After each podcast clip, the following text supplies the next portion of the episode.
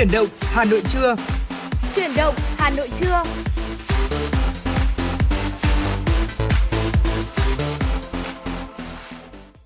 Quý vị và các bạn đang đến với chuyển động Hà Nội và hiện tại là khung giờ trưa của chúng tôi ờ, được ờ, phát, phát sóng từ 10 giờ cho đến 12 giờ và trong 120 phút của chương trình thì Trọng Khương và Lê Thông sẽ là những MC đồng hành với quý vị.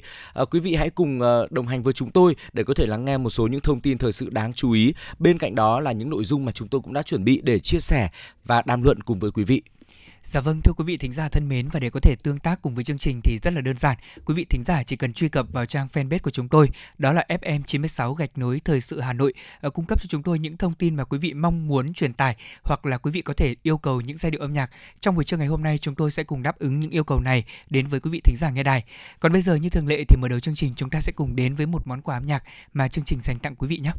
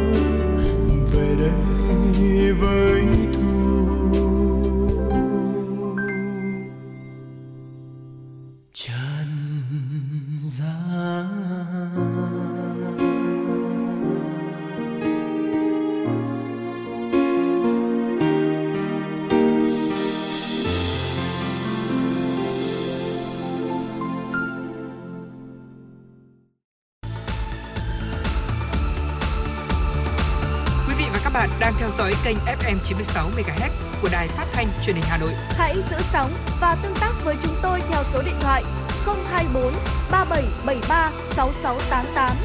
FM 96 đồng hành trên mọi nẻo đường.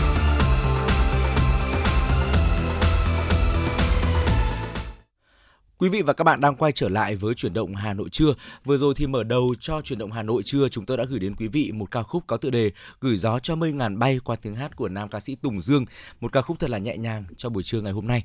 Và tiếp nối chương trình, xin mời quý vị dành thời gian đến với một số thông tin thời sự đáng chú ý mà phóng viên của chương trình mới cập nhật và gửi về. Thưa quý vị, Bộ Giao thông Vận tải vừa yêu cầu các đơn vị liên quan tăng cường công tác quản lý bảo đảm chấp hành đúng quy định về kinh doanh và điều kiện kinh doanh vận tải hàng hóa bằng xe ô tô.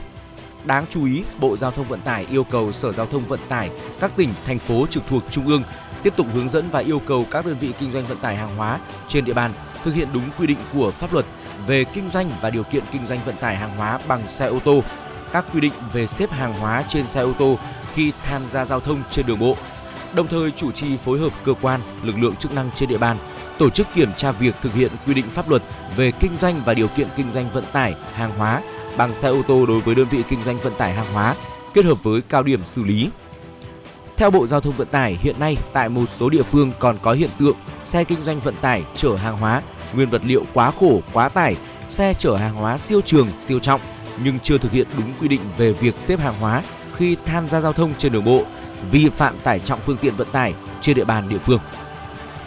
Ngày hôm qua, Phòng Cảnh sát Giao thông Công an thành phố Hà Nội cho biết, qua công tác nắm bắt tình hình, nhận thấy tình trạng vi phạm nồng độ cồn trong thời gian gần đây tập trung vào lứa tuổi trung niên, nên đơn vị đã tăng cường tổ công tác xử lý vi phạm khép kín cả ban ngày và ban đêm trên khắp các cung đường tập trung ở tại nhiều nhà hàng quán xá. Qua thực tế xử lý trên đường, gần đây nổi cộm việc gia tăng các đối tượng vi phạm nồng độ cồn ở lứa tuổi trung niên. Phòng Cảnh sát Giao thông Công an thành phố đã tăng cường thêm thời gian và mật độ xử lý trên đường, tập trung vào các công tác trinh sát, nắm rõ quy luật hoạt động để xử lý chúng và đúng. Trong quá trình xử lý, các tổ công tác đều có ghi hình để đảm bảo tính khách quan. Chuyển qua một thông tin đáng chú ý thưa quý vị, Cục Y tế Dự phòng thuộc Bộ Y tế vừa có công văn gửi các viện Vệ sinh Dịch tễ Trung ương, Pasteur Thành phố Hồ Chí Minh, Pasteur Nha Trang và Vệ sinh Dịch tễ Tây Nguyên về việc tăng cường kiểm tra, chỉ đạo công tác phòng chống sốt xuất huyết. Theo Bộ Y tế, hiện nay đang là cao điểm mùa dịch sốt xuất huyết với số mắc liên tục tăng cao tại nhiều tỉnh, thành phố. Cụ thể, từ đầu năm 2022 cho đến nay, cả nước ghi nhận 43.628 trường hợp mắc sốt xuất huyết, 22 trường hợp tử vong.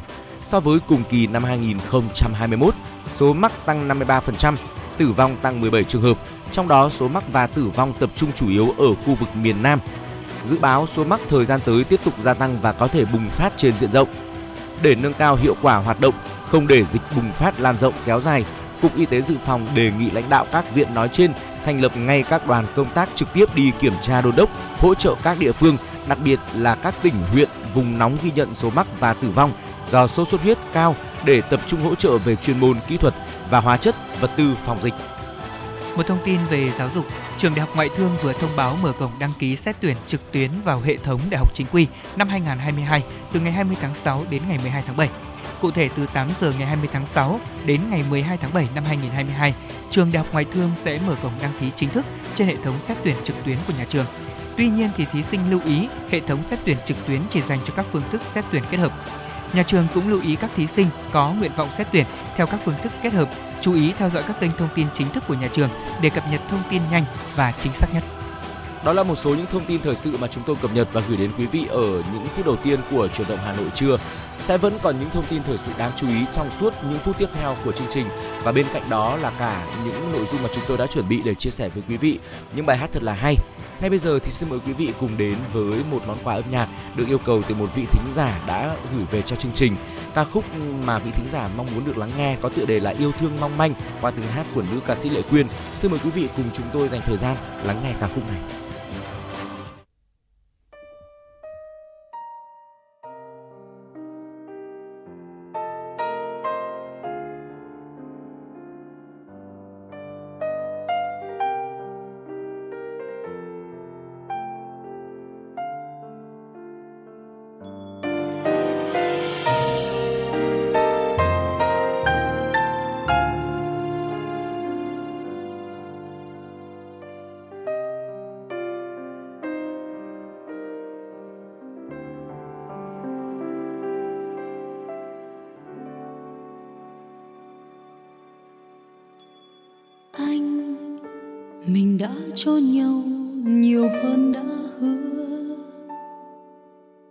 Mà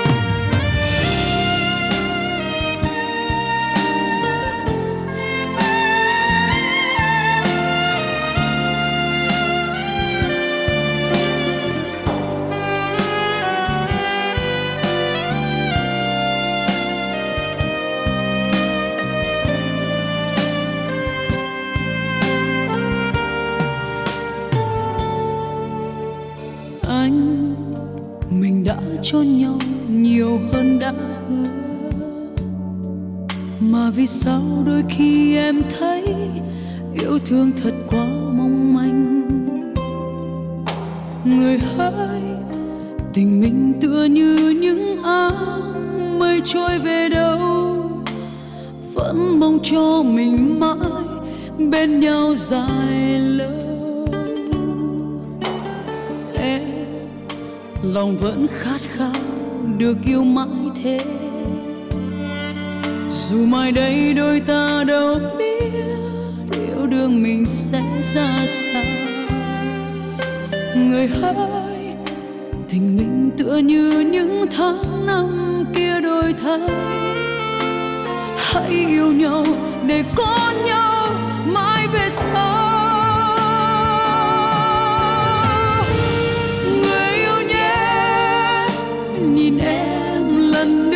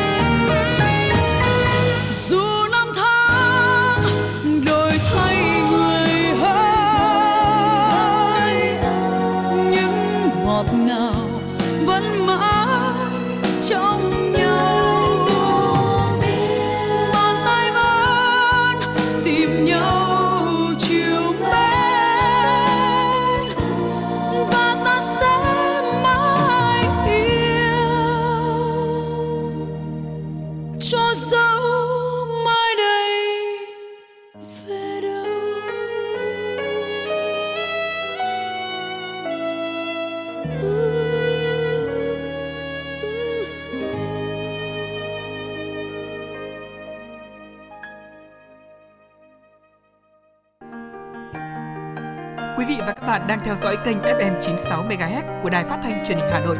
Hãy giữ sóng và tương tác với chúng tôi theo số điện thoại 024 3773 6688. FM 96 đường hành trên mọi nẻo đường. đường.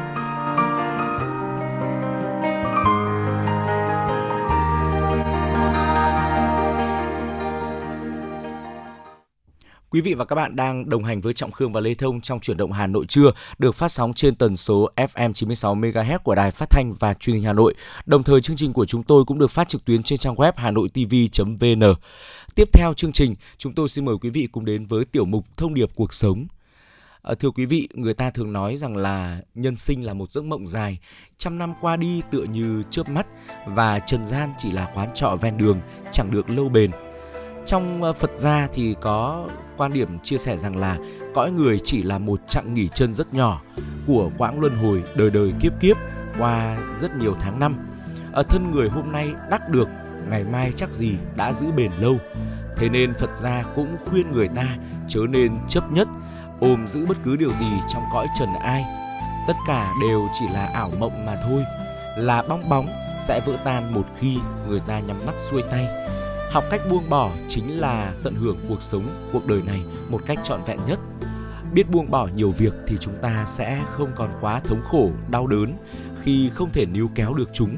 Mời quý vị cùng chuyển động hà nội uh, lắng nghe và chiêm nghiệm những câu chuyện và những chia sẻ ngay sau đây nhé. Vâng thưa quý vị có một câu chuyện như sau ạ.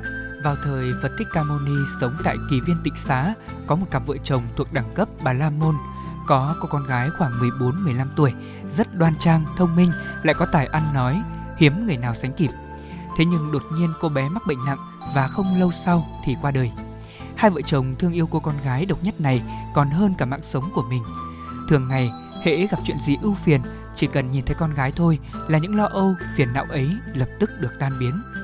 Vậy nên khi phải đối mặt với cái chết đột ngột của con gái, người cha vô cùng thống khổ. Mỗi ngày đều khóc lóc thương tâm, Đau buồn quá mà phát điên lúc nào cũng không hay, cả ngày chỉ đi lang thang khắp nơi. Một lần trong lúc lang thang, người cha đã đi tới chỗ Phật Thích Ca Mâu Ni. Vừa gặp thì ông bỗng như một người tỉnh cơn mê. Ông cúi đầu quỳ lạy Phật Thích Ca Mâu Ni rồi nói với giọng bi thương rằng: "Con không có con trai, chỉ có duy nhất đứa con gái này nâng niu con bé như châu ngọc trên tay. Con bé khiến con quên hết mọi ưu phiền trong cuộc sống. Nhưng con bé đột nhiên lâm bệnh nặng rồi ra đi ngay trước mắt con. Dù con lay thế nào, con bé cũng không tỉnh, gọi con bé cũng chẳng thưa. Hai mắt nó khép chặt, cơ thể lạnh dần đi, hô hấp cũng ngừng lại. Mặc cho con kêu trời, trời không thấu, kêu đất, đất không linh. Những u uất, thống khổ trong lòng con không tài nào tả nổi, khó lòng khống chế được. Chỉ mong Thế Tôn tháo gỡ những ưu phiền này giúp con. Ông vừa nói với giọng nghẹn ngào đau khổ, vừa rơi nước mắt, khiến người nghe xung quanh không khỏi bi thương. Đức Phật nghe xong nói với ông rằng trên đời có bốn điều không tồn tại vĩnh cửu, hãy buông bỏ chúng, người ta ắt được thành thơi, hưởng phúc trời. Và bốn điều đó là gì thì xin mời quý vị hãy cùng tiếp tục đồng hành và lắng nghe với chúng tôi. Vâng thưa quý vị, điều đầu tiên đó là điều tưởng là trường tồn thì điều vẫn sẽ thay đổi. Ở phàm thì việc gì trên đời cũng không được mãi mãi, người ta có sinh lão bệnh tử, trời đất thì có xuân hạ thu đông, tiết trời thì có nóng có lạnh, vạn vật cứ luôn luôn vận động như vậy và chẳng bao giờ đứng yên, cũng chẳng bao giờ trường tồn vĩnh cửu. Và đứng trên góc độ khoa học mà xét thì à, cấu tạo bên trong của mỗi vật thể đều là các phân tử, nguyên tử và những dạng hạt nhỏ hơn. Những hạt vật chất ấy là không ngừng chuyển động và sự vật trước mắt của người ta thì thường đứng im, bất biến, thế nhưng nhìn dưới kính hiển vi lại thấy bề mặt chúng chuyển động dường như rất hỗn loạn. Nhà triết học Hy Lạp cổ đại Heraclitus có một câu nói rất nổi tiếng, đó là không ai tắm hai lần trên cùng một dòng sông. Dòng sông nhìn thì chẳng có gì khác, thế nhưng từng giây từng phút núng chúng vẫn đang thay đổi mà chẳng ai hay. Và nước thì đang đổi dòng, phù sa cũng đổi màu, đất đá cây cỏ dưới lòng sông cũng không còn giống nhau nữa. Thì đó chẳng phải là người ta đã tắm mình ở hai dòng nước khác nhau. Điều tiếp theo đó là giàu có không thể vĩnh viễn, phú quý giả tất bất cửu. Người xưa có nói rằng là không ai giàu ba họ, chẳng ai khó ba đời. Hàm ý sâu xa là thời vận thì luôn luôn biến đổi, vinh hoa phú quý cũng liên tục đổi rời. Ở Phật gia có rằng tài phú của đời người ở kiếp này chính là phúc báo có được từ kiếp trước. Kiếp trước tích đức, hành thiện, sùng kính Phật, tín ngưỡng thần thì kiếp này hưởng giàu sang phú quý. À, vậy nên đừng nhìn nhận một người ở của cải, tài vật mà họ đang có trong tay. Thứ ấy sau trăm năm đều biến thành hư ảo cả. Người ta mất đi rồi thì cũng chẳng mang được theo đi. Lúc nhắm mắt, ai cũng chỉ còn hai bàn tay trắng mà thôi. Thế nên mới nói giàu có không thể vĩnh viễn là như vậy. Ở một nghĩa khác, sở dĩ phú quý không thể kéo dài là vì con người thường có lòng tham, không biết điểm dừng. Họ có tiền bạc rủng rỉnh, nhà lầu xe hơi, vợ hiền con đẹp, nhưng lại chẳng bao giờ vừa ý, thỏa mãn. Họ dành cả đời này để đuổi theo hư vinh, sự xa hoa, cứ muốn kiếm thật nhiều tiền hơn nữa mãi. Cuối cùng, họ có thể đánh rơi những phẩm giá quý báu nhất của mình, trở nên vị tư, quên cách bố thí, quên cách nghĩ cho người khác. Như vậy, họ sẽ là những người thất đức, bạc tiền có đầy núi, đầy kho rồi cũng tiêu tán cả. Thưa quý vị, thứ ba đó là tự hợp ắt sẽ phải biệt ly. Đời người thì quá ngắn ngủi, phút giây trùng phùng thật đáng quý và đáng quý hơn cả là bởi nó sẽ chẳng được bền lâu. Tan tan hợp hợp là lẽ thường của sự đời. Cha mẹ thì không thể ăn đời ở kiếp với chúng ta. Bè bạn dù thân thiết đến mức nào cũng mỗi người sẽ có một tầng mây tụ hội rồi lại tan đi. Người yêu tuyệt vời thể nguyện trăm năm rồi một sớm mai thức dậy cũng khuất mờ theo sương gió. Và trên chặng đường đời của mình, chúng ta sẽ luôn phải đối diện với những cuộc tụ hợp rồi chia ly. Chúng ta sẽ phải kinh qua hết thảy những chén rượu tương phùng cho đến những sân ga tiễn biệt. Mà xét đến cùng, tất cả đều không nằm ngoài hai chữ duyên phận. Hữu duyên thiên lý, năng tương hộ, vô duyên đối diện, bất tương phùng. Một câu nói rất là hay đúng không ạ? Và tiếp theo thì chúng tôi muốn chia sẻ với quý vị là khỏe mạnh đến mấy rồi cũng phải về với cát bụi. Đây cũng là một giáo lý của nhà phật. Sức khỏe của người ta chính là thứ không bền vững nhất. Hôm nay trẻ tráng khí huyết phừng phừng trí ở bốn phương nhưng rất có thể ngày mai là thân thể còn cõi tóc bạc da mồi hít thở còn khó vì con người phải đối mặt với sinh lão bệnh tử nên chẳng ai dám nói rằng mình mãi mãi khỏe mạnh cổ nhân cho rằng giàu sang phú quý chẳng quan trọng bằng có sức khỏe tốt. Cho nên trong suốt chiều dài lịch sử, chúng ta thấy người xưa luôn tìm kiếm phép dưỡng sinh. tồn thần dưỡng khí và tu luyện để được trường sinh bất lão. Chính vì họ ý thức được điều ấy, sức khỏe là trời ban, nhưng đến một ngày trời cũng lấy nó đi. Vì sức khỏe là có hạn nên Phật gia giảng rằng người ta phải biết tự ước thúc dục vọng của mình, mải mê truy cầu, chạy theo dục vọng ắt sẽ tự hại bản thân. Sinh mệnh chẳng được lâu dài, phép dưỡng sinh tốt nhất lại chính là tu dưỡng, tu luyện chính mình. Trong luận ngữ thì khổng tử có nói rằng chiêu văn đạo tịch tử khả hĩ, có nghĩa là sáng nghe đạo, chiều chết cũng cam lòng. Nghe được đạo, đắc được pháp rồi thì chính là sống không hoài phí thân người, dẫu chết cũng vẫn vui. Quý vị và các bạn thân mến, nhà Phật cũng có nói rằng thế gian là tạm bợ và cuộc đời thật ngắn ngủi, không chắc chắn. Chúng ta luôn nhớ để sống với nhau, không ngăn cách. Người đời không hiểu, thế nên có những kiến chấp làm cho cuộc sống ngăn cách tạo thành cuộc sống khổ đau. Người thế gian thì cứ nghĩ sống để tạo sự nghiệp này, sự nghiệp kia. Thế nhưng có một điều mà tất cả đều quên, đó là cuộc sống ở đây rồi sẽ đi đến cái chết. Có sinh ra là có tử. Đó là chân lý của muôn đời. Chúng ta sống gặp gỡ nhau cũng như những người đi đường gặp nhau một chút rồi chia tay. Ở vì hiện tại có mặt ở đây, thế nhưng rồi chúng ta sẽ về với cát bụi. Ở dù muốn hay không, cũng không ai tránh khỏi được điều này. Và dưới con mắt của Phật Pháp, đời người rất ngắn ngủi chỉ trong hơi thở. Cho nên nói hôm qua chúng ta còn trai trẻ, hôm nay đã giả suy là còn hơi lâu. Đúng theo ý Phật là chỉ trong hơi thở. Thở ra không hít vào thì là chết.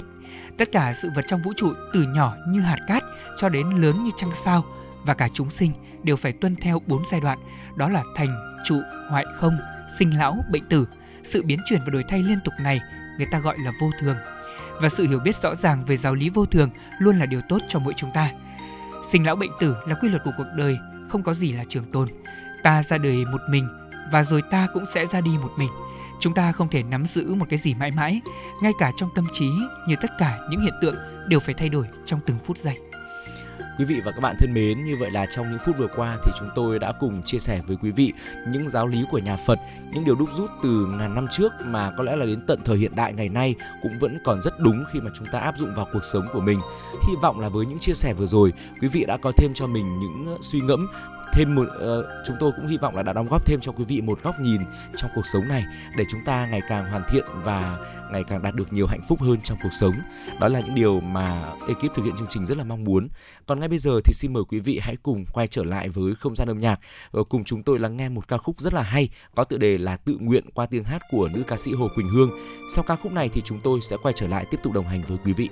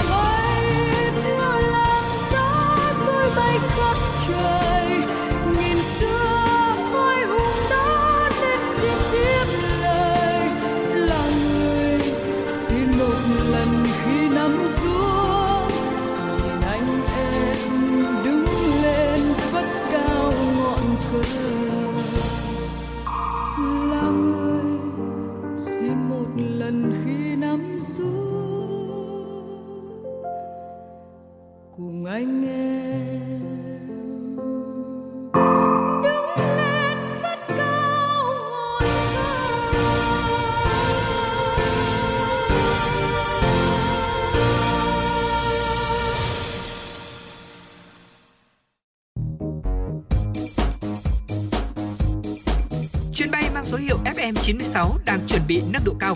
Quý khách hãy thắt dây an toàn, sẵn sàng trải nghiệm những cung bậc cảm xúc cùng FN96.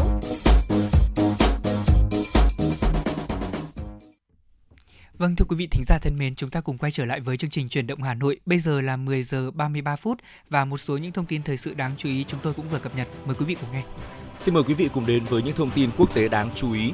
Vừa qua, truyền thông Nga đưa tin Tổng thống Nga Vladimir Putin đã ký ban hành luật về việc không thi hành các quyết định của Tòa án Nhân quyền châu Âu ECHR ở Nga. Theo đó, các quyết định của Tòa án Nhân quyền châu Âu được thông qua sau ngày 15 tháng 3 vừa qua, thời điểm Nga nộp đơn xin rút khỏi Ủy hội châu Âu sẽ không được thực hiện. Việc thanh toán bồi thường theo các quy định của Tòa án Nhân quyền châu Âu sẽ chỉ được thực hiện bằng đồng rúp và chỉ thông qua các tài khoản trong các ngân hàng Nga. Đồng thời, để bảo đảm và bảo vệ quyền lợi của người Nga, Văn phòng Tổng công tố Nga trước ngày 1 tháng 1 năm 2023 có thể bồi thường bằng tiền cho người nộp đơn theo các quyết định của Tòa án Nhân quyền châu Âu được ban hành trước ngày 16 tháng 3.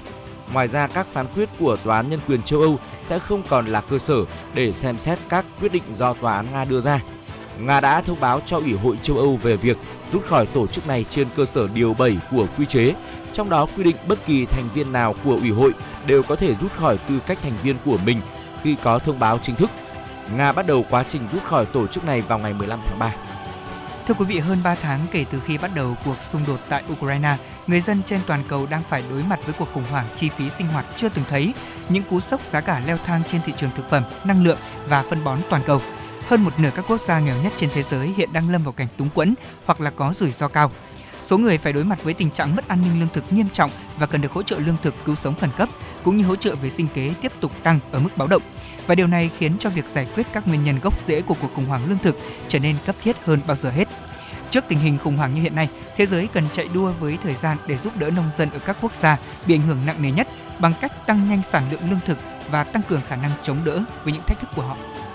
Thưa quý vị, ngày hôm qua, Thứ trưởng Ngoại giao Ukraine Dmytro Senik thông báo nước này đã thiết lập hai tuyến xuất khẩu ngũ cốc qua Ba Lan và Rumani nhằm ngăn chặn khủng hoảng lương thực toàn cầu. Theo đó, tuyến xuất khẩu ngũ cốc qua Rumani bao gồm vận chuyển bằng đường sắt đến các cảng trên sông Danube và bốc xếp hàng lên xà lan để vận chuyển đến cảng Constanta. Quá trình này phức tạp và tốn kém.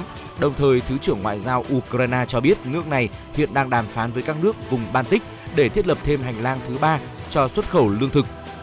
Ukraine là nước xuất khẩu ngũ cốc lớn thứ tư trên thế giới. Vì các cảng biển của Ukraine bị phong tỏa do xung đột, nước này phải vận chuyển mặt hàng này bằng đường sắt đến khu vực biên giới phía Tây hoặc qua các cảng trên sông Danube sang Rumani. Hiện có khoảng 30 triệu tấn ngũ cốc ở Ukraine đang chờ xuất khẩu qua đường bộ, đường sông và đường sắt. Liên Hợp Quốc dự định lập một hành lang trên biển để Ukraine vận chuyển ngũ cốc qua các cảng với sự trợ giúp của Thổ Nhĩ Kỳ, song đến nay, chưa đạt được thỏa thuận về vấn đề này. Nhật Bản đã bắt đầu mở cửa có điều kiện cho khách du lịch nước ngoài trong bối cảnh dịch Covid-19 đã lắng dịu tại quốc gia này. Đây cũng là lần đầu tiên mà Nhật Bản mở cửa cho du lịch sau hơn 2 năm. Nhật Bản sẽ cấp phép nhập cảnh cho du khách đến từ 98 quốc gia và vùng lãnh thổ nằm trong danh sách có tỷ lệ dương tính với SARS-CoV-2 thấp. Để có thể hạn chế sự lây lan của dịch bệnh, các du khách sẽ cần phải đăng ký tour theo nhóm thông qua một công ty lữ hành và có hướng dẫn viên du lịch đi kèm, đồng thời phải đeo khẩu trang, rửa tay sát khuẩn thường xuyên, mua bảo hiểm để chi trả các chi phí về chăm sóc sức khỏe trong trường hợp mắc phải Covid-19. Đó là một số những thông tin thời sự quốc tế đáng chú ý chúng tôi cập nhật và gửi đến quý vị trong chuyển động Hà Nội trưa nay. Hãy cùng quay trở lại đồng hành với Trọng Khương và Lê Thông sau một ít phút nữa và th- thời gian tiếp theo thì xin mời quý vị cùng chúng tôi lắng nghe một ca khúc nhé.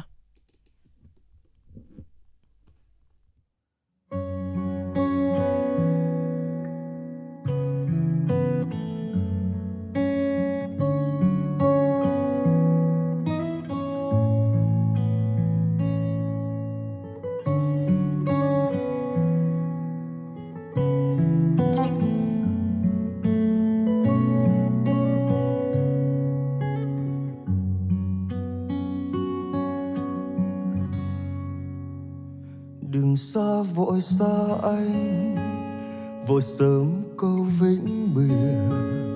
Giận chi giận chi anh lời nói êm gió thỏa. Lòng anh còn yêu em còn nhớ mong khắc khoải. Một mái đành xa nhau khổ đau em có biết. Trời xanh còn u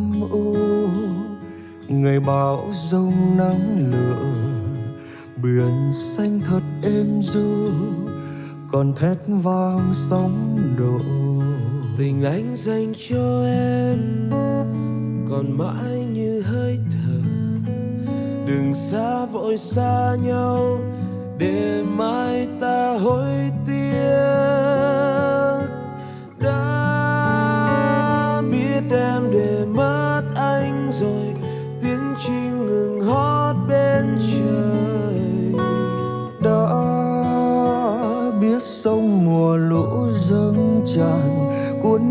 Bờ bãi ngút ngàn tình yêu. Đã biết nhau để mãi xa rời, lá xanh rụng giữa xuân người. Đã biết yêu là vẫn thế rồi, trái tim còn mãi hát lời.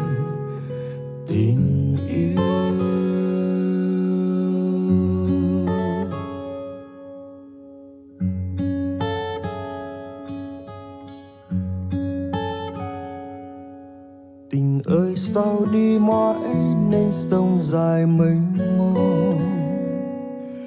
Vòng tay ôm nỗi nhớ xôn xao biển rộng.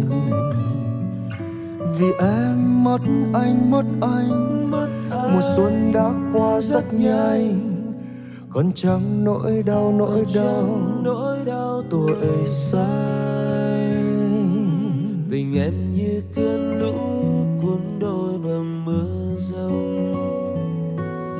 tình anh như sông vắng trong xanh phẳng lặng. Mùa thu đã qua đã qua. Mùa đông đã sang đã sang. Tình đã ra đi, vội vàng. Khi anh xa em sống thôi không số bờ? Khi em xa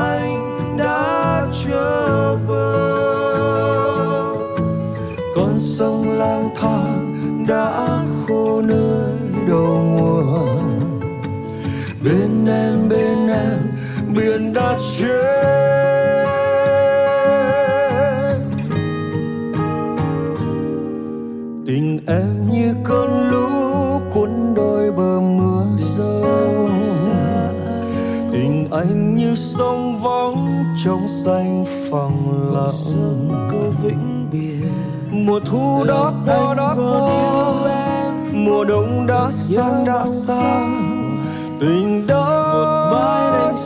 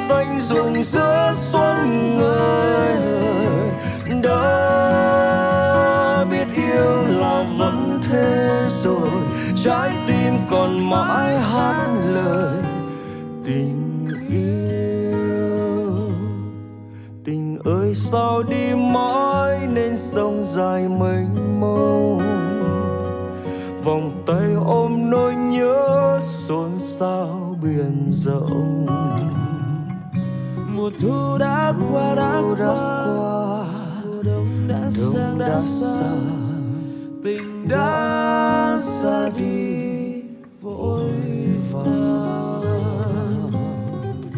lòng anh còn yêu em, còn nhớ mong khắc khoải. Một mái đành xa nhau, khổ đau em có biết.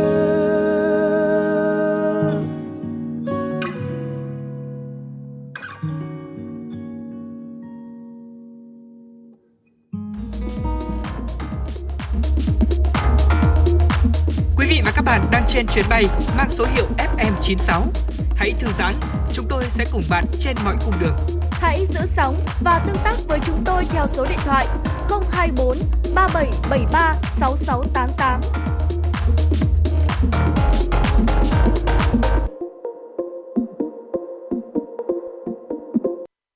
Quý vị và các bạn vừa cùng chúng tôi lắng nghe một liên khúc có tựa đề Vẫn hát lời tình yêu, bên em là biển rộng qua tiếng hát của Quang Dũng và Nhật Minh. Quay trở lại với chuyển động Hà Nội trưa, hãy cùng chúng tôi tiếp tục lắng nghe cập nhật một số thông tin thời sự đáng chú ý. Thưa quý vị, trước nguy cơ bùng phát của dịch sốt xuất huyết, các chuyên gia cảnh báo người dân không được phép lơ là trong phòng dịch, nhất là đang trong thời điểm giao mùa. Thời tiết nóng ẩm là điều kiện lý tưởng để mũi vằn truyền bệnh sinh sôi và phát triển. Đặc biệt, sốt xuất huyết và Covid-19 rất dễ nhầm lẫn với nhau khi đều có các biểu hiện ban đầu như là sốt, đau đầu, đau mỏi cơ, nên người dân cần phải cẩn trọng, không được phép chủ quan. Thưa quý vị, Bảo hiểm xã hội thành phố Hà Nội cho biết hiện nay toàn thành phố có hơn 1,94 triệu lao động tham gia bảo hiểm xã hội, trong đó có gần 1,88 triệu người tham gia theo hình thức bắt buộc, hơn 62.000 người tham gia theo hình thức tự nguyện, đạt gần 39% so với lực lượng lao động trong độ tuổi. Trong tổng số người tham gia bảo hiểm xã hội bắt buộc, có hơn 96% số người tham gia bảo hiểm xã hội thất nghiệp.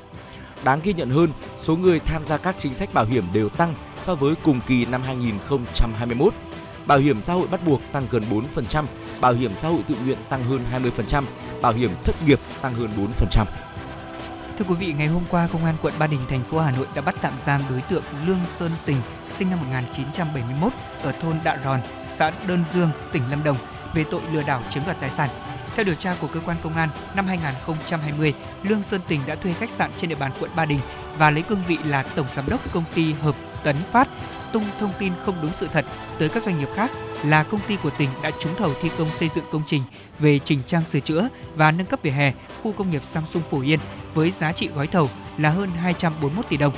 Công ty Hợp Tấn Phát muốn ký hợp đồng giao khoán thi công xây dựng công trình với các công ty khác, mỗi gói thi công trị giá tương ứng là 50 tỷ đồng. Để có thể được ký kết thì các đơn vị phải đóng 5% giá trị gói thầu, tương ứng với 2,5 tỷ đồng bằng tiền mặt. Đến khi dự án được khởi công thì tỉnh sẽ trả lại số tiền trên cho công ty. Ngày 6 tháng 1 năm 2021, công ty Hợp Tấn Phát đã ký hợp đồng thi công với hai công ty và nhận lại số tiền cọc là 5 tỷ đồng.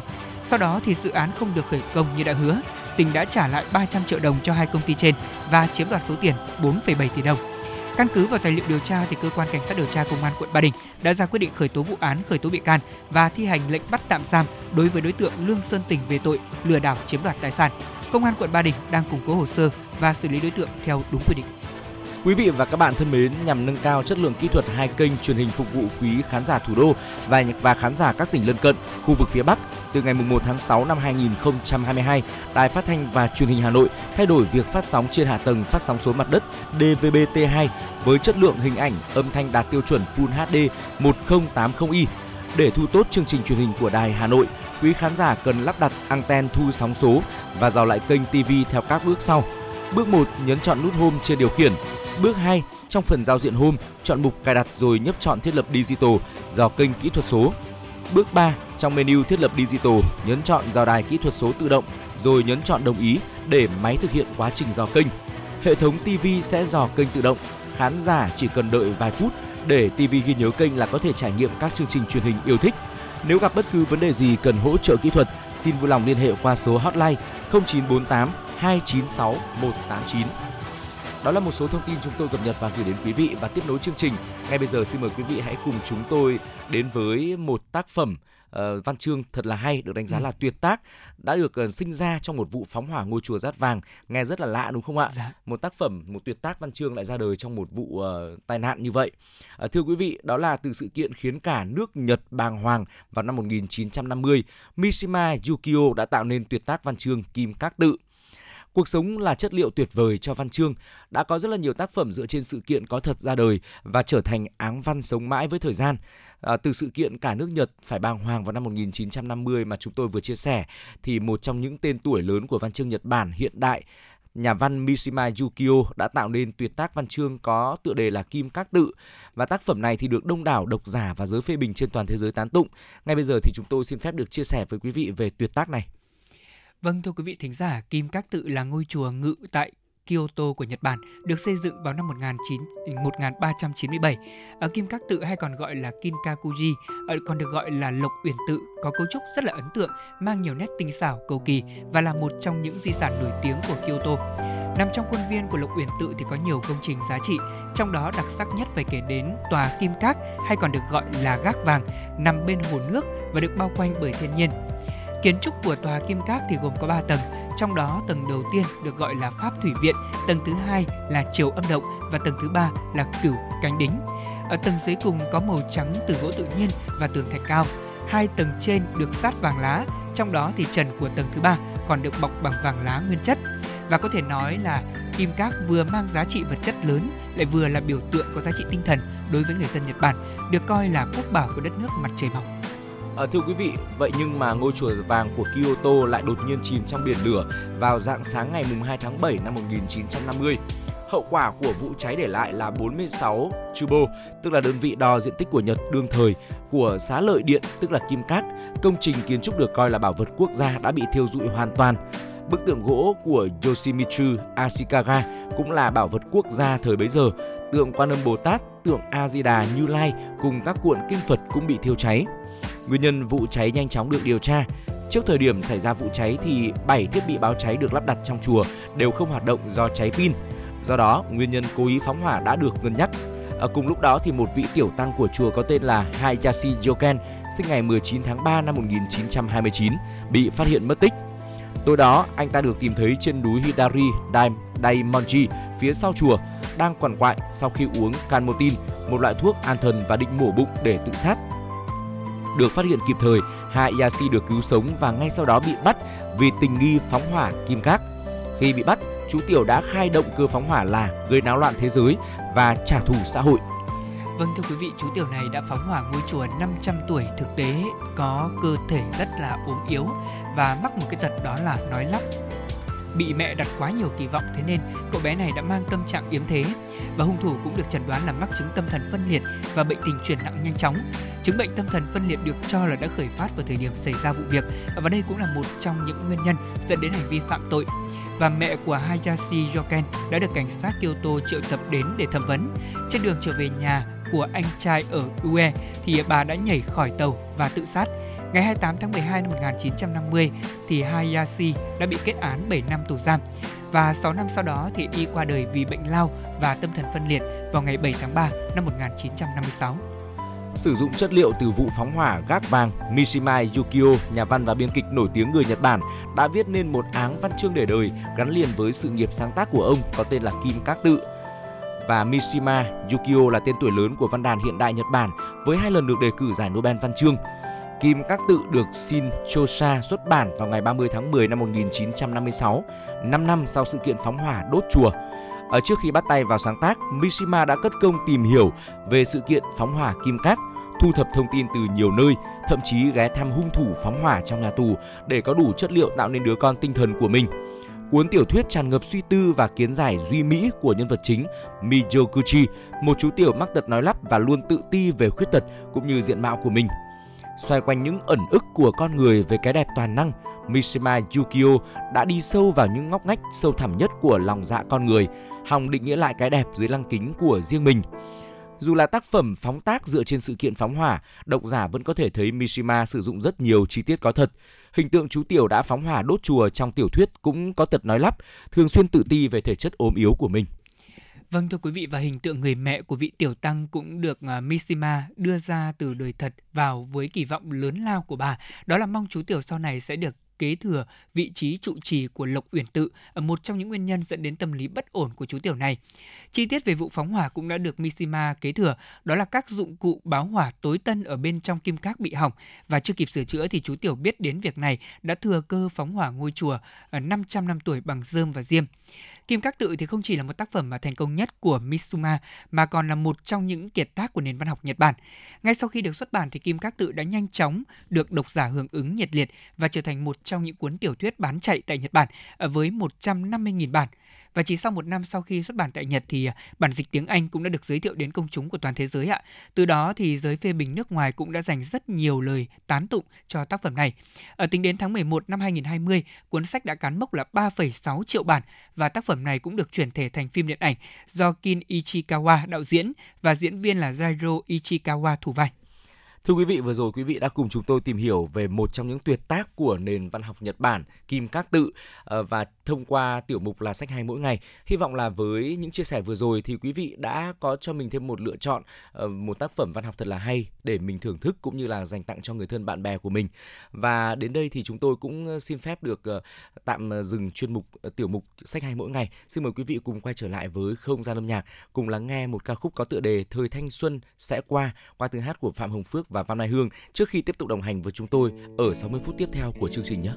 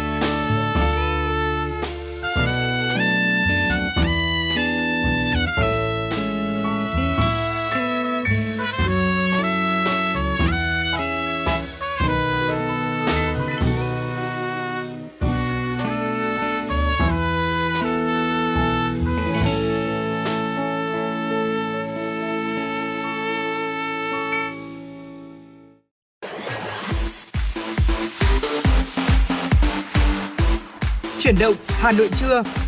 Chuyển động Hà Nội trưa.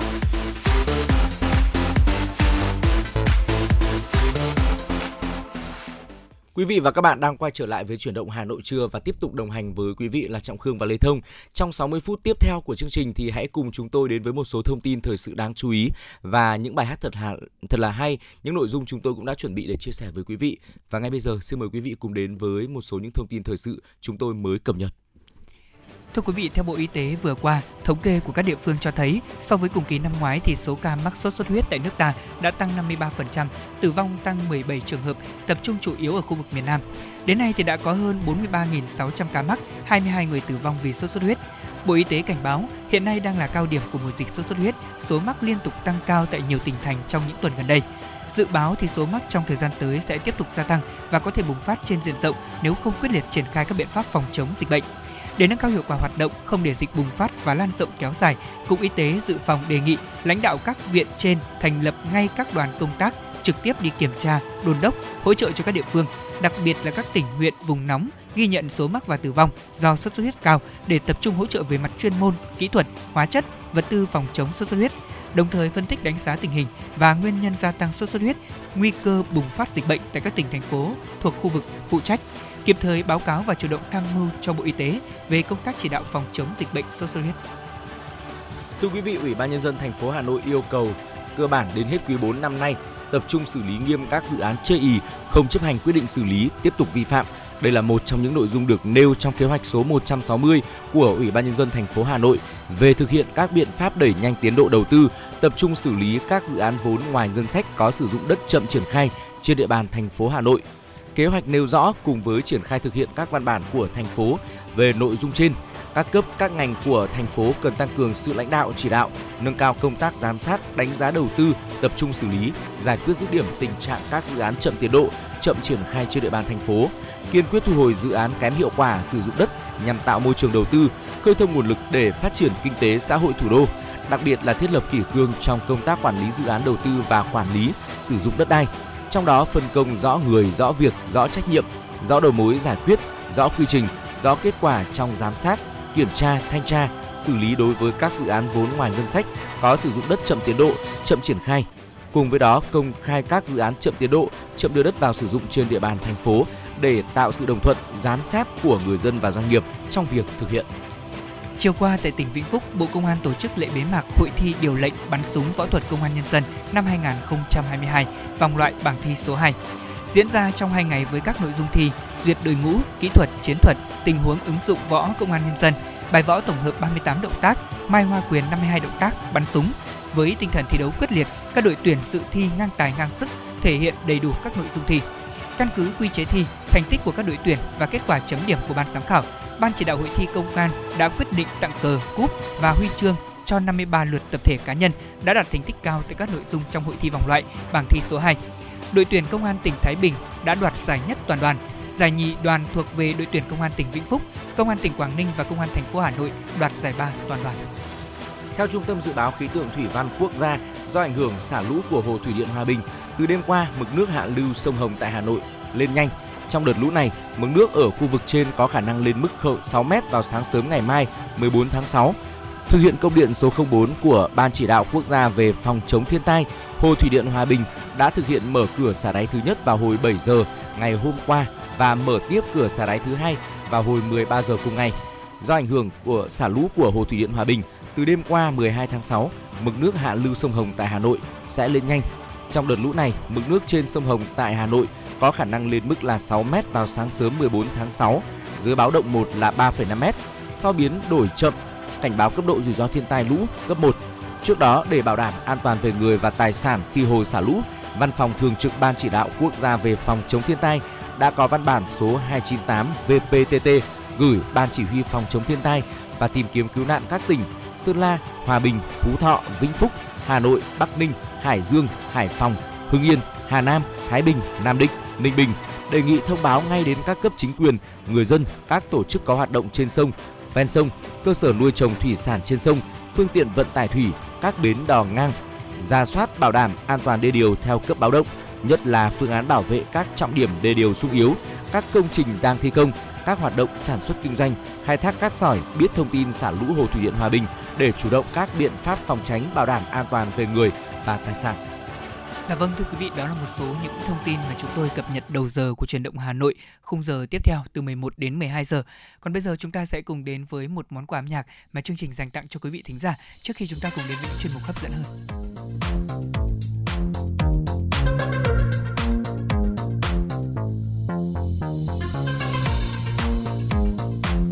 đêm nay em lại lung linh bao nhiêu ánh mắt dõi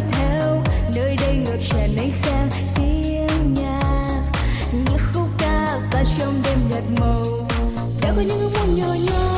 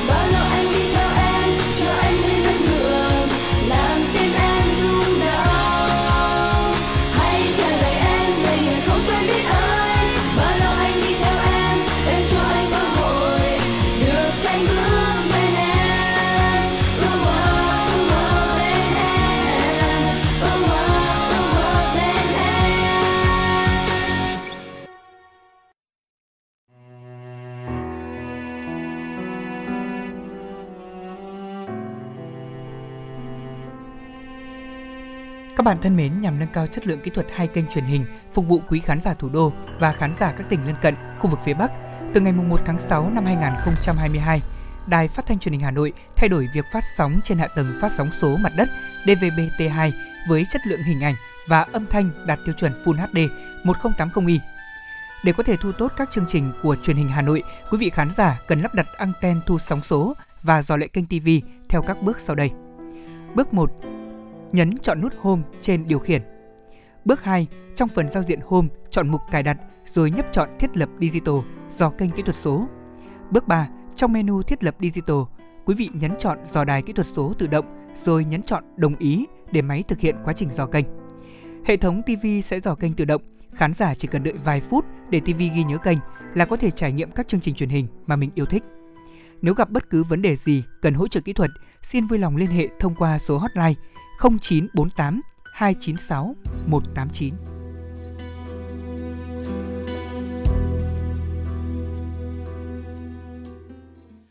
Quý vị và các bạn đang quay trở lại với chuyển động Hà Nội trưa và tiếp nối chương trình thì chúng tôi xin mời quý vị cùng đến với một nội dung mà chúng tôi nghĩ rằng là nội dung này thì sẽ ờ, là một thông tin rất là tích cực được lan tỏa. Đó là thông tin về nền kinh tế của Việt Nam đang được đánh giá rất là cao bởi các chuyên gia cũng như là truyền thông nước ngoài. Xin mời quý vị cùng đến với tiểu mục Thế giới nhìn về Việt Nam. À, thưa quý vị, những năm gần đây thì Việt Nam được thế giới đánh giá khá cao về việc luôn đi đầu trong việc thúc đẩy các giải pháp năng lượng sạch tại châu Á. Nhờ đó mà hàng loạt chuyên gia cũng như là truyền thông quốc tế đều có chung nhận định Việt Nam đã đạt thành tích phi thường, là một điểm sáng trong khu vực về việc chuyển đổi sang năng lượng sạch. Biến đổi khí hậu toàn cầu đang là vấn đề nóng khiến thế giới vô cùng quan tâm và giải pháp thích hợp nhất để kiềm chế tình trạng trên chính là thế giới phải cùng chung tay thực hiện chuyển đổi năng lượng sạch, lấy được sự trong sạch, trong xanh cho bầu khí quyển. Vậy tại sao Việt Nam lại được truyền thông quốc tế mệnh danh là quốc gia đi đầu châu Á trong hành trình này? Xin mời quý vị cùng tiếp tục lắng nghe và theo dõi những chia sẻ sau đây. À, vâng thưa quý vị và các bạn, theo TechWare Asia thì với những tiềm năng về điện mặt trời và các mục tiêu năng lượng xanh đến năm 2050, Việt Nam của chúng ta có đủ điều kiện để trở thành quốc gia dẫn đầu khu vực và thế giới về năng lượng tái tạo. Đặc biệt thì Việt Nam nhận thấy việc chuyển đổi sang năng lượng xanh cấp bách hơn bao giờ hết. Là một trong những nền kinh tế có tốc độ phát triển nhanh nhất ở Đông Nam Á, Việt Nam đã chứng tỏ sự nghiêm túc theo đuổi quá trình chuyển đổi năng lượng xanh, đặc biệt là khi áp dụng điện mặt trời. Và theo nhận định trên trang Việt Nam Briefing và tạp chí của Mỹ thì vị thế của Việt Nam như là một trung tâm của khu vực và thành trì về năng lượng tái tạo đang tăng lên nhanh chóng mà khó có một quốc gia nào có thể làm được. Điều này được lý giải rõ dựa trên báo cáo thực tế của Ngân hàng Thế giới World Bank. Theo đó thì Việt Nam hiện có công suất lắp đặt điện mặt trời cao nhất Đông Nam Á, tạo ra 16.500 MW vào cuối năm 2020. Thống kê của cơ quan năng lượng tái tạo quốc tế IRENA cho thấy Tính đến cuối năm 2020, Việt Nam là top 10 quốc gia có công suất lắp đặt năng lượng mặt trời cao nhất thế giới. Xét đến tiềm năng điện mặt trời và các mục tiêu năng lượng xanh đến năm 2050, Việt Nam có đủ điều kiện để trở thành quốc gia dẫn đầu khu vực và thế giới về năng lượng tái tạo. Về các dự án điện gió, Việt Nam có một trong những nguồn tài nguyên gió tốt nhất ở Đông Nam Á với tiềm năng ước tính là 311 GW. Và các chuyên gia thị trường cũng đưa ra dự đoán là nếu tiếp tục duy trì tốc độ mở rộng về năng lượng tái tạo nhanh như là hai năm qua, thì Việt Nam sẽ tiếp tục vươn lên cao hơn nữa trong bảng xếp hạng này, có khả năng vượt qua các quốc gia như là Úc, Ý về phát triển năng lượng tái tạo và các giải pháp năng lượng sáng tạo. Theo The Economist thì Đông Nam Á là một trong những khu vực trên thế giới dễ bị tổn thương nhất trước những biến đổi khí hậu, dường như là chưa quan tâm đến việc từ bỏ nhiên liệu hóa thạch. Còn tại Việt Nam thì trong 4 tháng đầu năm 2021, tỷ trọng điện năng lượng tại Việt Nam đã tăng từ mức thực tế gần như bằng không lên gần 11%. Và đây không chỉ là tốc độ tăng nhanh hơn hầu hết mọi nơi trên thế giới, mà tỷ trọng này còn cao hơn so với các nền kinh tế lớn như là Pháp hay là Nhật Bản. Bằng chứng rõ ràng nhất chính là thành tựu ở Việt Nam đã trở thành một trong số những nhà sản xuất điện mặt trời lớn nhất thứ 10 thế giới năm 2021. Thưa quý vị, ờ, không dừng lại ở đó thì ờ, theo cơ quan năng lượng quốc tế IAEA, Việt Nam là nước tiêu thụ điện lớn thứ hai ở Đông Nam Á. Đây là một trong những khu vực có nhu cầu năng lượng tăng nhanh nhất trên thế giới và trong 20 năm qua, nhu cầu tăng ở mức ổn định 6% một năm. Trong đó, bốn nước tiêu thụ điện lớn nhất là Indonesia, Việt Nam, Thái Lan và Malaysia, chiếm hơn 80% tổng nhu cầu trong khu vực. Việt Nam cũng có những cam kết và nỗ lực trên trường quốc tế. Trong bài phát biểu tại COP26 vào ngày 1 tháng 11, Thủ tướng Phạm Minh Chính nói, về phần mình, mặc dù là nước đang phát triển mới chỉ bắt đầu tiến trình công nghiệp hóa trong hơn 3 thập kỷ qua, Việt Nam là một nước có lợi thế về năng lượng tái tạo, sẽ xây dựng và triển khai các biện pháp giảm phát thải khí nhà kính mạnh mẽ bằng nguồn lực của mình. Cùng với sự hợp tác và hỗ trợ của cộng đồng quốc tế, nhất là các nước phát triển, cả về tài chính và chuyển giao công nghệ, trong đó có thực hiện các cơ chế theo thỏa thuận Paris để đạt mức phát thải dòng bằng không vào năm 2050. Theo các chuyên gia, đây chính là chứng tỏ sự đi đầu, đặc biệt ở Đông Nam Á, nơi than đá đã tăng mạnh ờ, trong thập niên qua do nhu cầu năng lượng tăng lên. Bà Christina Amel, cố vấn về phát triển bền vững tại Purple Ivy, Thụy Điển, có nói rằng là đây cũng chính là nỗ lực không ngừng nghỉ của Việt Nam trong hành trình làm trong sạch bầu khí quyển, chống lại các tác động tiêu cực từ biến đổi khí hậu. Và bà cũng đánh giá cao cam kết của Thủ tướng Phạm Minh Chính tại COP26. Vâng và cũng theo bà thì việc Việt Nam cam kết thúc đẩy cung cấp năng lượng và nhu cầu mạnh mẽ về vấn đề cải thiện chất lượng không khí là những động lực cơ bản trong quá trình định hướng hướng đi này. Ở đặc biệt thì các quy định và chính sách hỗ trợ được thiết kế và thực thi tốt như là thuế nhập khẩu hay là ưu đãi thuế và miễn tiền thuế đất cũng được coi là những yếu tố cơ bản để thúc đẩy tăng trưởng năng lượng tái tạo, đặc biệt là năng lượng mặt trời. Vì thế mà với mục tiêu thúc đẩy ngành năng lượng phát triển nhanh và bền vững cũng như đáp ứng đầy đủ nhu cầu phát triển của nền kinh tế và đời sống dân sinh, Việt Nam đang tiếp tục tạo môi trường thuận lợi nhất nhằm thu hút vốn đầu tư của toàn xã hội, của các nhà đầu tư ở trong và ngoài nước vào ngành năng lượng xanh. Bên cạnh đó thì báo cáo của cơ quan năng lượng quốc tế IEA cũng khẳng định nhu cầu của cộng đồng về bảo vệ môi trường là một động lực quan trọng thứ hai các chuyên gia cũng tin rằng Việt Nam sẽ thu hút các nhà đầu tư và tài chính năng lượng tái tạo do có nhiều cơ hội về năng lượng sạch. Ờ, thưa quý vị, đó là những chia sẻ và những đánh giá rất là cao của các chuyên gia và truyền thông quốc tế về Việt Nam của chúng ta, đặc biệt về lĩnh vực năng lượng xanh, năng lượng tái tạo. Hy vọng là với những thông tin này thì ờ, chúng ta sẽ có những cái nhìn tích cực hơn, cùng chung tay với các cấp chính quyền để ngày càng đẩy mạnh hơn nữa sự phát triển của kinh tế Việt Nam, đặc biệt là trong lĩnh vực xanh, lĩnh vực tái tạo.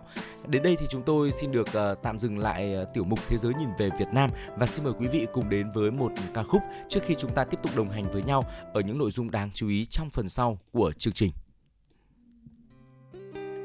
thiên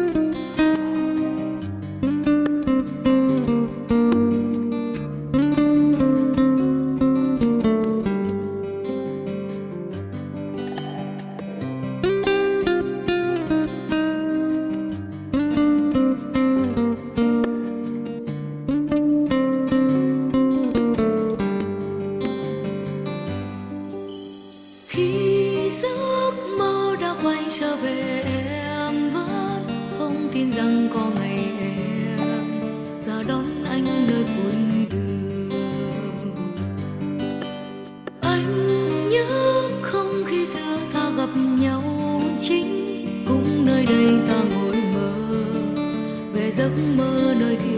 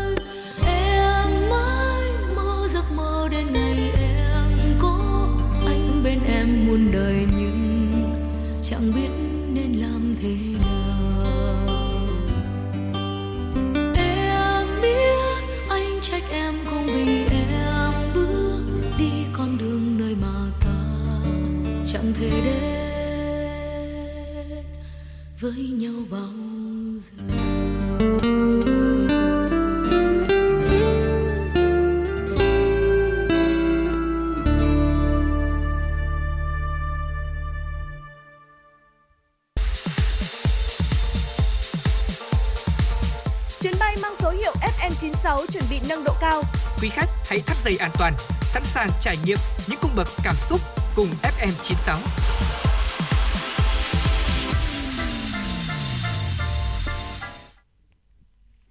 Vâng thưa quý vị thân mến, chúng ta cùng quay trở lại với chương trình chuyển động Hà Nội trưa nay. Bây giờ chúng tôi xin được truyền đến quý vị một số những thông tin cập nhật. Thưa quý vị, Hiệp định Đối tác Kinh tế Toàn diện khu vực RCEP chính thức có hiệu lực từ đầu năm nay. Với sự tham gia của 15 quốc gia trong khu vực châu Á-Thái Bình Dương, RCEP tạo ra khu vực thương mại tự do lớn nhất thế giới, chiếm khoảng 30% GDP toàn cầu và 30% dân số thế giới, mở ra thị trường xuất khẩu rộng lớn cho hàng hóa Việt Nam. Tại phiên tư vấn xuất khẩu thủy sản sang thị trường RCEP do Bộ Công Thương tổ chức mới đây, Phó Giám đốc Trung tâm xúc tiến xuất khẩu, Cục xúc tiến thương mại Bộ Công Thương Nguyễn Thị Thu Thủy cho biết, RCEP mang lại lợi ích cho các ngành xuất khẩu chủ lực của Việt Nam với các đối tác thương mại hàng đầu của khu vực. Theo Bộ Công Thương, xuất khẩu thủy sản của Việt Nam sang các nước thành viên RCEP chiếm trên 63% thị phần, đặc biệt là các thị trường lớn như Nhật Bản, Hàn Quốc, Trung Quốc. Tham tán thương mại thương vụ Việt Nam tại Trung Quốc Nông Đức Lai cũng cho biết, năm 2021, Trung Quốc nhập khẩu 3,6 triệu tấn thủy sản với trị giá là 15 tỷ đô la Mỹ. 4 tháng đầu năm nay, tổng giá trị xuất khẩu thủy sản của Việt Nam sang Trung Quốc đạt hơn 530 triệu đô la Mỹ, tăng 100% so với cùng kỳ năm trước. Nhờ RCEP và các lợi thế có đường biên giới với đường Trung Quốc, Việt Nam còn nhiều dư địa để mở rộng kim ngạch xuất khẩu thủy sản sang thị trường này. Tương tự thì 15 nước thành viên của RCEP là thị trường xuất khẩu quan trọng của ngành Việt Nam đều với 17,25% tổng sản lượng nhân điều xuất khẩu năm 2021. Hạt điều của Việt Nam hiện chiếm 99% thị phần nhập khẩu, nhân điều của Australia 97,8% của Trung Quốc, 97,66% của New Zealand, 78,61% của Hàn Quốc. Cùng với thủy sản thì hạt điều và các mặt hàng chủ lực của Việt Nam như là gạo, cà phê, hạt tiêu, hàng dệt may, giày dép, ô tô viễn thông cũng đã tăng cơ hội xuất khẩu nhờ RCEP. Trong báo cáo công bố mới đây thì ngân hàng Standard Chartered nhận định RCEP sẽ củng cố vị thế thương mại, giúp cho Việt Nam đẩy mạnh xuất khẩu, tiếp cận tốt hơn với các thị trường tiêu dùng lớn như là Trung Quốc, Nhật Bản, Hàn Quốc, Indonesia. Đồng thời RCEP cũng giúp cho các nhà sản xuất tại Việt Nam giảm chi phí và tiếp cận chuỗi cung ứng trong khu vực châu Á Thái Bình Dương. Theo dự báo của nhiều chuyên gia kinh tế, giá xăng dầu có thể tiếp tục tăng trong thời gian tới, cộng với căng thẳng giữa Nga và Ukraine sẽ kéo theo giá nhiều loại nguyên nhiên liệu sẽ gia tăng. Để khắc phục tình trạng tăng giá nguyên liệu, theo bà Nguyễn Thị Hương, Tổng cục trưởng Tổng cục Thống kê, thời gian tới, bên cạnh sự chủ động ứng phó của doanh nghiệp, các cơ quan chức năng cần có những giải pháp kịp thời và linh hoạt, theo sát và thích ứng ngay với những diễn biến phức tạp, khó lường của nền kinh tế. Trong đó cần có những chính sách đảm bảo an ninh, an toàn năng lượng, vì năng lượng là yếu tố đầu vào rất quan trọng cho sản xuất, lưu thông hàng hóa. Vì vậy, chính phủ và Bộ Công Thương cần có những biện pháp, chính sách đảm bảo nguồn cung năng lượng phục vụ cho sản xuất và lưu thông, trong đó chú trọng và sử dụng tối đa năng lượng tái tạo, có chính sách điều tiết hợp lý trong từng giai đoạn cụ thể. Tổng cục Thuế vừa chỉ đạo các đơn vị không được trả lại hoặc là găm hồ sơ khai thuế chuyển nhượng bất động sản của người dân dù nghi ngờ giá kê khai thấp hơn thực tế. Để có thể đảm bảo đúng nguyên tắc chỉ đạo của Bộ Tài chính đó là tiền phòng hậu kiểm, Tổng cục Thuế yêu cầu các đơn vị quán triệt không trả lại hay kéo dài thời hạn giải quyết hồ sơ. Nếu như phát hiện rủi ro thì ngành thuế sẽ tiến hành thanh kiểm tra theo quy định tại luật quản lý thuế. Trước đó, theo phản ánh của đại biểu Quốc hội, cán bộ thuế mỗi nơi đang làm một kiểu để thu được thuế chuyển nhượng bất động sản. Nhiều nơi yêu cầu tính giá thuế thêm cao hơn, kê khai từ 1,2 đến 1,5 lần. Có nơi yêu cầu cao hơn 2 lần thì mới giải quyết, còn không sẽ bị ngâm hồ sơ. Do vậy, Tổng cục Thuế cũng sẽ tập trung xây dựng cơ sở dữ liệu về giá đã giao dịch và kê khai thuế để làm căn cứ tính thuế. Đồng thời, cơ quan thuế cũng có kế hoạch kiểm tra tính liêm chính của các cán bộ thuế, thực hiện các biện pháp xử lý hành vi trốn thuế trong hoạt động chuyển nhượng cũng như kinh doanh bất động sản. Đó là một số những thông tin đáng chú ý chúng tôi cập nhật và gửi đến quý vị.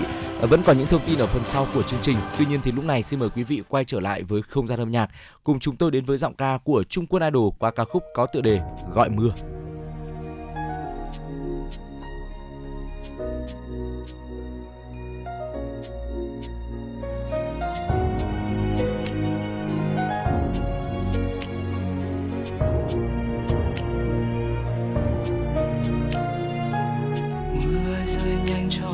Sóng gió đến tới bờ. Để ta ngồi lại nơi đây, nhưng em buông lời chẳng muốn ôm chặt đôi tay này. Nhìn em rời bước xóa hết yêu thương ngọt ngào bên nhau, đã một thời anh tin sẽ không tàn. Còn chiếc hôn trao cho anh vội vàng em mang mọi thứ xung quanh anh, tan vào mưa.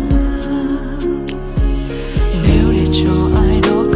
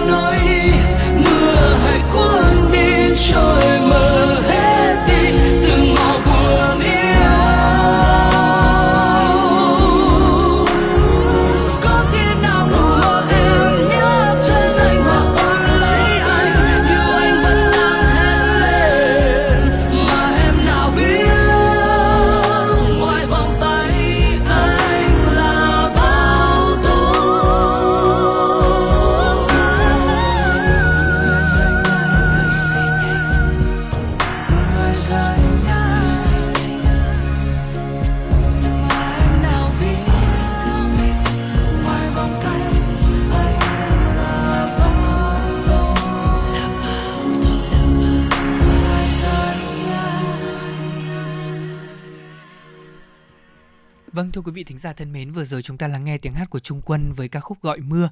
Còn bây giờ xin được mời quý vị và các bạn chúng ta sẽ đến với một khung giờ quen thuộc, giờ ăn trưa của chúng ta để cùng tìm hiểu xem những món ăn ngon của các địa phương cũng như của thủ đô Hà Nội.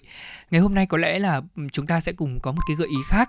Sáng nay thì Lê Thông và Trọng Khương có mời quý vị thính giả chúng ta thưởng thức món cháo cà đậu rồi. Ừ. Thế còn trưa nay thì quý vị thính giả chúng ta có thể thưởng thức và tìm hiểu về một cái món bánh mà tôi nghĩ rằng rất nhiều người chúng ta yêu thích, đó chính là bánh cuốn ạ. À, thưa quý vị phải nói rằng là bánh cuốn là một cái món ăn rất là quen thuộc cũng dễ ăn nữa và điều đặc biệt hơn cả món bánh này nó cũng phổ biến như là cơm trắng vậy. Ở bất cứ vùng miền nào chúng ta cũng đều có thể ờ, có bắt gặp được và thưởng thức được món bánh cuốn này. Bánh cuốn thì trải dài sẽ khắp từ bắc vào nam. Và ngày hôm nay thì hãy cùng với chúng tôi đi tìm hiểu về những điều ờ, thú vị, những điểm đặc đặc trưng riêng của bánh cuốn tại các vùng miền quý vị nhé. Đầu tiên thì xin mời quý vị cùng đến với vùng đất Hà Giang. Bánh cuốn ở Hà Giang thì được tráng từ bột gạo xay, lớp vỏ mỏng với nhân mộc nhĩ và thịt băm hoặc là nhân trứng gà để nguyên lòng đỏ và lòng trắng gấp gọn trong lớp bánh gạo dày hơn. Bên trên mỗi đĩa bánh cuốn đều phủ thêm hành phi giòn. Điểm đặc biệt của bánh cuốn Hà Giang là phần nước chấm được ninh từ xương lợn hầm trong từ 3 đến 4 tiếng, có vị thanh ngọt. Bát nước chấm có thêm 1 đến 2 thanh giò và hành lá, rau mùi thái nhỏ. Thực khách có thể thêm ớt trưng, giấm hoặc gia vị để nước xương thêm đậm đà bánh cuốn uh, tiếp theo thì chúng ta sẽ cùng đến với vùng đất Thái Nguyên. Bánh cuốn Thái Nguyên thì cũng ăn với nước hầm xương nhưng mà một bát thì gồm 2 đến 3 chiếc bánh cuốn mỏng, một quả trứng gà, thịt lợn cuốn lá lốt thay cho chả quế hay là giò.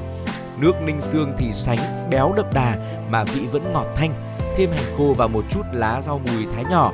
Ở chúng ta có thể ăn bánh cuốn cho bữa sáng tại các quán nhỏ ở huyện Đồng Hỷ vùng cao ngạn hoặc là trên đường Bắc Nam thành phố Thái Nguyên ờ, với giá tương đối là rẻ thôi chỉ khoảng 15.000 đồng cho một bát. Vâng, ở đó là hai món bánh cuốn đầu tiên mà anh Khương còn nói, bánh cuốn Hà Giang và bánh cuốn Thái Nguyên. Thế còn nói đến bánh cuốn gần với chúng ta nhất đó là bánh cuốn Hà Nội đúng không ạ? Bánh cuốn cổ truyền của Hà Nội là loại bánh tráng rất là mỏng, ăn kèm cùng với cả nước mắm của làng Thanh Trì. Bà Dương Thị Hanh, một người bán bánh cuốn gốc làng Thanh Trì thì chia sẻ với chúng tôi là điểm ngon nhất của bánh cuốn Hà Nội đó chính là lớp vỏ mỏng và dai. Hiện nay thì các loại bánh cuốn phổ biến ở các quán hàng ờ, vẫn là bánh không nhân tráng mỏng hoặc là có thêm thịt băm này, mộc nhĩ, từng chiếc thì to bằng hai ngón tay, sau đó thì được cắt đôi hoặc cắt ba ra. Ở ngoài ra thì là bánh cuốn trứng có lòng đỏ, lòng trắng được đánh đều trước khi mà tráng lên bánh. Phía trên bánh cuốn thì có phủ thêm hành khô, ăn kèm thì có chả quế và một số quán thì có chả nướng than nữa ạ. Và nước chấm của bánh cuốn Hà Nội thì à, người ta thường pha đó là nước mắm pha chua ngọt thay vì là nước xương như của Hà Giang hay là bánh cuốn Cao Bằng đúng không ạ? Ở Hà Nội của chúng ta thì có nhiều quán bánh cuốn được rất nhiều thực khách lựa chọn. Ví dụ như là quán bà Hanh, bà Hoành hay là bà Xuân. Đó là bánh cuốn của Hà Nội. Thế còn bánh cuốn ở Hưng Yên thì thế nào thưa anh Khương? À, thưa quý vị, thưa quý vị và các bạn, bánh cuốn Hưng Yên thì vẫn được tráng vỏ mỏng như thông thường, nhưng mà sau khi chín thì sẽ được xếp lên thành chồng. À, khi mà khách gọi thì chủ quán mới xúc nhân từ thịt băm và hành khô vào giữa rồi ờ, cuốn lại. Bánh cuốn hương Yên thì được ăn kèm với nước chấm có hòa cùng một chút nhân bánh và vài lát ớt đỏ. À, và ở gần đó thì chúng ta sẽ cùng đến với vùng vùng đất Hà Hà Nam. À, thưa quý vị, Hà Nam thì bánh cuốn ở đây được ăn nguội cùng với thịt nướng và nước mắm nóng đủ vị chua cay mặn ngọt kèm một số loại rau thơm khác. Bánh sau khi được tráng sẽ được xếp thành từng tấm đặt chồng lên nhau. Chả ăn kèm được làm từ thịt lợn ba chỉ để khi nướng lên thì không bị quá khô hay là ngấy. Thịt sau khi mà thái miếng à, vừa ăn thì sẽ được ướp cùng với nước mắm, hành khô, tiêu, đường và vừng trắng rồi nướng trên than củi. Tới khi bên ngoài miếng thịt có màu vàng rộm là đã có thể bày lên đĩa mời thực khách rồi. À, tiếp theo thì chúng tôi muốn mời quý vị về đến vùng biển Quảng Ninh. Bánh cuốn ở Quảng Ninh thì có phần bánh và nước chấm, không có gì khác biệt lớn so với bánh cuốn Hà Nội. Tuy nhiên thì đồ ăn kèm được thay thế nhiều nơi, uh, nhiều vùng ví dụ như là thành phố Hạ Long hay là dạ. Cẩm Phả là những vùng biển thì uh, ở đó sẽ được thay thế bằng là chả mực, đặc sản nổi tiếng của vùng biển Quảng Ninh. Ở một số nơi thì tráng bánh cuốn nhân tôm ăn kèm với ruốc tôm cũng rất là ngon. Đến với Hạ Long, Quảng Ninh, du khách có thể thưởng thức món ăn ở một số địa chỉ ví dụ như là quán bà Ngân, quán bà Yến hay là quán Gốc Bàng đều là những quán rất nổi tiếng có bánh cuốn rất là ngon. Vâng ạ, tôi chưa bao giờ có trải nghiệm là ăn bánh cuốn mà có nhân của nó ví dụ như là uh, ví dụ như là có cái ăn kèm ví dụ như là chả mực đúng không ạ ừ. chắc là rất ngon đúng không anh Khương vâng, tại vì Lê Thông thì chưa bao giờ được thử thế còn bây giờ thì đến món bánh cuốn mà tôi muốn giới thiệu với quý vị đây bánh cuốn Thanh Hóa quê tôi ờ, ở đây thì bánh cuốn Thanh Hóa gây ấn tượng với thực khách bởi cái phần nhân tôm và thịt băm Thường thì bánh cũng được ăn kèm với cả nước mắm chua cay. Ngoài ra thì bánh cuốn còn được tráng không nhân để ăn cùng với cả cháo lươn. Đó là bánh cuốn Thanh Hóa mà bánh cuốn Thanh Hóa thì quý vị cũng có thể ăn cùng với cả là uh, những cái viên thịt uh, được uh, quạt than cũng rất là ngon. Bên cạnh đó thì uh, anh em một chút về bánh cuốn Thanh Hóa chính là bánh mướt Nghệ An thưa quý vị. Nhìn thì trông giống bánh cuốn của miền Bắc, bánh ớt của miền Nam, thế nhưng mà cách ăn của bánh mướt Nghệ An lại rất là đa dạng. À, nó dân dã nhất chính là cách chúng ta chấm bánh với cả nước mắm vắt một chút chanh. Sang hơn thì quý vị có thể uh, ăn cùng với chả hoặc là có thêm thịt vịt, thịt bò, thịt gà, sáo lòng, nội tạng heo như là tim, gan, lòng, cật dạ dày, rồi huyết và đó là những món mà tôi nghĩ rằng là chắc chắn rất nhiều người thích thế nhưng mà bánh mướt thì còn có thể ăn kèm cùng với cả lươn nữa rất là ngon nhá vâng chính xác là như vậy tôi cũng đã được thưởng thức món bánh này rồi và phải nói rằng là nó cũng khá là ngon miệng gọi là cũng khá là lạ miệng đấy và ăn thì cũng thấy là hợp khẩu vị với mình. À, tiếp theo thì chúng ta sẽ cùng đến với vùng đất Hà Tĩnh. Thưa quý vị, Hà Tĩnh thì bánh cuốn ở đây cũng được gọi là bánh mướt. Nó hấp dẫn nhờ là kết hợp giữa bánh mướt dẻo, mỏng, thơm mùi gạo và chiếc ram giòn, nóng hổi, béo ngậy, chấm nước mắm uh, quê pha thêm là nước sôi, đường, bột ngọt ram cuốn chặt tay, bên trong có nhân thịt lợn băm nhỏ, hành miến ngò tàu. Lớp vỏ ram dày hơn bánh tráng thông thường và có màu nâu vàng, được làm từ gạo và mật mía. Phần bánh mướt thì dai, thơm và mịn, tráng từ bột gạo nếp ủ qua một đêm. Ở thực khách có thể chọn cuốn với giò lụa hoặc là giò lắt là giò kết hợp giữa thịt lợn xay và thịt mỡ và rắc thêm một ít hành phi để tăng hương vị. Một phần bánh ở đây thì có giá cũng tương đối là bình dân từ 20.000 đến 25.000 đồng. Một số địa chỉ mà chúng tôi xin được gợi ý cho quý vị khi mà đến với Hà Tĩnh đó là quán Nhâm Phú này, quán Bà Lai, quán Ram bánh mướt hay là quán bà Diệu là một số những địa chỉ nổi tiếng để chúng ta có thể thưởng thức khi mà có dịp chúng ta về thăm hoặc là đi du lịch ở Hà Tĩnh. Dạ vâng thưa quý vị thính giả, đó là món bánh ờ, mướt của Hà Tĩnh vô cùng hấp dẫn. Anh Khương có chia sẻ giá thành thì cũng rất là hợp lý. Ừ. Quý vị hoàn toàn có thể đến đây và thưởng thức nếu có dịp ghé đến Hà Tĩnh. À, còn bây giờ chúng ta sẽ cùng đến với cả món bánh cuốn Sài Gòn. Bánh cuốn Sài Gòn thì được coi là có nguồn gốc từ miền Bắc của chúng ta. Tuy nhiên ạ, lại có sự thay đổi nhiều hơn để phù hợp với khẩu vị của người miền Nam. Trong đó thì cái điểm khác biệt lớn nhất chính là nước chấm ở đây thì ngọt hơn. Đây cũng là cái xu hướng đồ ăn ừ. chung của những cái tỉnh ở khu vực miền Nam, đặc biệt là tại thành phố Hồ Chí Minh. Ngoài ra thì các loại nhân ăn kèm với bánh cuốn Sài Gòn thì có giá trụng này hay là có xà lách rau thơm thái nhỏ, có nem, bánh tôm hoặc là chả giò. Topping cũng rất là phong phú đúng không ạ? À, bánh cuốn ngọt hay là bánh ướt ngọt thì cũng là một đặc sản nữa mà chúng tôi giới thiệu với quý vị thính giả của miền Tây. Trong đó thì phần vỏ bánh được làm từ bột gạo này hay là nước cốt dừa cùng với các loại nước tạo màu tự nhiên như lá dứa, lá cẩm, củ dền. Và bánh này cũng được tráng bằng lồng hấp như các loại bánh cuốn khác. Thế nhưng cái phần nhân thì gồm có đậu xanh, dừa hoặc là khoai môn ngọt. Ờ, và sau khi cuốn xong thì bánh được phủ thêm một lớp vừng mè để thêm cái vị bùi và ngậy. Và nghĩ đến đây thôi tôi đã thấy là nó khá là giống với uh, những cái bánh ngọt mà chúng ta hay ăn đấy ạ. Ừ. Uh, một chút những cái bánh ví dụ như là bánh chuối cốt dừa Vâng. Tôi thấy là cũng khá là giống. Còn không biết là quý vị thính giả đã trải nghiệm những món ăn này chưa? Có thể chia sẻ cùng với Lê Thông và Trọng Khương quý vị nhé và chúng tôi cũng rất là muốn là trong mỗi số phát sóng của truyền động Hà Nội đặc biệt vào khung giờ trưa thì chúng ta sẽ cùng nhau khám phá thêm nhiều những món ẩm thực thật là ngon của Việt Nam nữa. À, bởi vì là Việt Nam của chúng ta rất là rộng lớn mỗi vùng thì mỗi miền lại có một uh, món đặc trưng khác nhau những đặc sản khác nhau. Hãy cùng chia sẻ về với chương trình để chúng tôi lan tỏa nhiều hơn những thông điệp mà tích cực đến với tất cả mọi người. À, còn bây giờ xin mời quý vị quay trở lại với không gian âm nhạc cùng chúng tôi đến với ca khúc có tựa đề Tình yêu tôi hát, qua tiếng hát của Bằng Kiều và Trần Thu Hà. Sau ca khúc này, chúng tôi sẽ quay trở lại tiếp tục đồng hành với quý vị.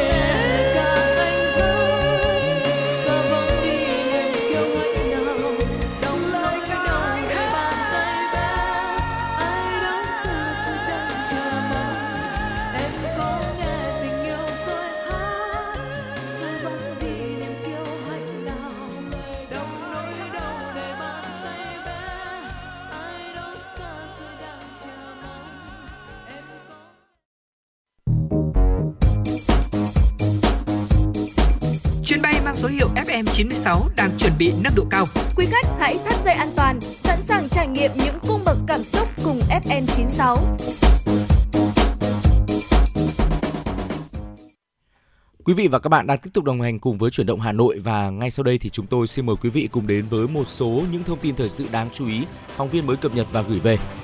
Bộ Tài chính cho biết tại dự thảo luật giá sửa đổi, Bộ đề xuất danh mục hàng hóa dịch vụ bình ổn giá sẽ được giao thẩm quyền cho chính phủ quy định chi tiết trên cơ sở các nguyên tắc chặt chẽ được quy định tại luật, đồng thời tăng cường phân công, phân cấp rõ trách nhiệm trong việc triển khai bình ổn giá trên phạm vi cả nước và trên địa bàn. Cũng theo Bộ Tài chính, bình ổn giá được xác định là một biện pháp nhằm ứng phó với những biến động bất thường của giá cả trong những bối cảnh kinh tế xã hội nhất định. Theo đó, bám sát nội dung chính sách đã xây dựng tại dự án luật giá sửa đổi đã quy định chi tiết hơn các nguyên tắc bình ổn giá tại điều 16 và cụ thể hóa các trường hợp áp dụng bình ổn giá bao gồm trường hợp giá của hàng hóa dịch vụ tăng quá cao hoặc giảm quá thấp trong một khoảng thời gian ảnh hưởng đến kinh tế xã hội, sản xuất, kinh doanh, mặt bằng giá thị trường hoặc trong trường hợp dịch bệnh, thiên tai hoặc khi tuyên bố tình trạng khẩn cấp theo quy định tại luật tình trạng khẩn cấp. Bộ trưởng Lao động Thương binh Xã hội Đào Ngọc Dung cho biết cả nước hiện có khoảng 55 triệu lao động, song chỉ hơn 20 triệu người có giao kết hợp đồng lao động. Hơn 16 triệu người trong đó có đóng bảo hiểm xã hội bắt buộc hoặc tự nguyện, tỷ lệ tham gia rất thấp. Tình trạng người dân rút bảo hiểm xã hội một lần thời gian qua là không tốt, gây hệ lụy lâu dài với tương lai lao động lẫn chính sách về an sinh. Bộ trưởng cho rằng trước hết cần phải nâng cao đời sống và phúc lợi của công nhân để hạn chế việc rút bảo hiểm xã hội một lần thì cần sửa luật bảo hiểm xã hội. Chính phủ cũng đã giao Bộ chủ trì xây dựng luật bảo hiểm xã hội sửa đổi với 11 nhóm chính sách mới và năm 2023 sẽ trình ra Quốc hội. Một trong những sửa đổi căn cơ là giảm dần số năm đóng bảo hiểm xã hội để người lao động có thể được hưởng lương hưu. Dự thảo cũng sẽ rút dần xuống 15 năm và tiến tới có thể là 10 năm để người lao động có thể tiếp cận hưu trí, tránh việc 20 năm quá dài không thể theo được. Luật sửa đổi cũng sẽ tạo cơ chế để khuyến khích lao động tham gia bảo hiểm xã hội dài hơn.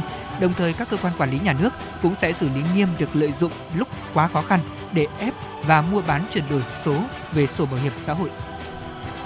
Thưa quý vị, Tổng công ty Điện lực thành phố Hà Nội EVN Hà Nội đã đưa đã vừa đưa ra khuyến cáo khách hàng và các cơ quan công sở nơi sản xuất cần chú ý sử dụng điện an toàn, tiết kiệm và hiệu quả trong những ngày nắng nóng. Theo đó, người dân cần kiểm tra tình trạng hệ thống dây điện, đường điện âm tường của ngôi nhà bởi vì nếu không kiểm tra kỹ lưỡng có thể gây dò dỉ điện vì một sự cố nhỏ cũng có thể dẫn đến điện giật hay hỏa hoạn, gây thiệt hại về người và tài sản. EVN Hà Nội khuyến cáo trong những ngày nắng nóng, người dân không nên sử dụng cùng lúc các thiết bị điện có công suất lớn, giảm bớt đèn chiếu sáng, cài đặt nhiệt độ điều hòa từ 27 độ C trở lên vào các khung giờ cao điểm, cụ thể từ 11 giờ 30 phút đến 15 giờ và từ 20 giờ đến 23 giờ. Theo EVN Hà Nội để giúp giảm chi phí tiền điện cho người dân và góp phần vận hành ổn định lưới điện thủ đô trong những ngày nắng nóng, người dân cần sử dụng điều hòa ở mức nhiệt độ tốt nhất là từ 26 độ C trở lên. Việc để nhiệt độ thấp không khiến điều hòa làm lạnh nhanh hơn mà chỉ khiến tốn điện, giảm tuổi thọ của máy và không đảm bảo sức khỏe. Trong trường hợp chưa đủ mát, người dùng có thể bật thêm quạt gió kết hợp sẽ giúp tiết kiệm điện khoảng 2 đến 3% điện năng so với việc bật điều hòa ở mức nhiệt thấp hơn. Sở Y tế thành phố Hồ Chí Minh cũng đã có hướng dẫn mới nhất liên quan đến bệnh đậu mùa khỉ. Đây là thông tin mà chúng tôi vừa cập nhật. Theo đó, những người có kết quả xét nghiệm dương tính với căn bệnh này sẽ được cách ly y tế và điều trị tại bệnh viện Bệnh nhiệt đới thành phố Hồ Chí Minh. Những người được xếp vào nhóm nghi ngờ mắc bệnh đậu mùa khỉ khi có các triệu chứng như là phát ban có bóng nước cấp tính không rõ nguyên nhân, sốt trên 38 độ, nổi hạch, đau đầu, đau cơ, đau lưng, suy nhược. Ngoài ra trong vòng 21 ngày trước khi khởi phát triệu chứng có tiếp xúc với người bệnh một cách trực tiếp như là tiếp xúc với da hoặc là da hoặc tổn thương da, bao gồm cả quan hệ tình dục hoặc tiếp xúc với các vật dụng bị ô nhiễm như là quần áo, giường, đồ dùng cá nhân của người bệnh. Đi du lịch đến các quốc gia có bệnh đậu mùa khỉ hoặc có các triệu chứng bệnh nêu trên đến mức phải nhập viện.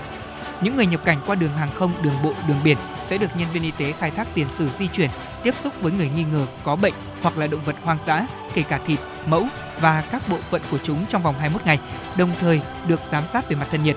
Những người có nguy cơ cao được lấy mẫu xét nghiệm để xác định bệnh. Nếu có kết quả xét nghiệm dương tính với bệnh đậu mùa khỉ, người bệnh sẽ được cách ly điều trị tại bệnh viện Bệnh nhiệt đới thành phố Hồ Chí Minh.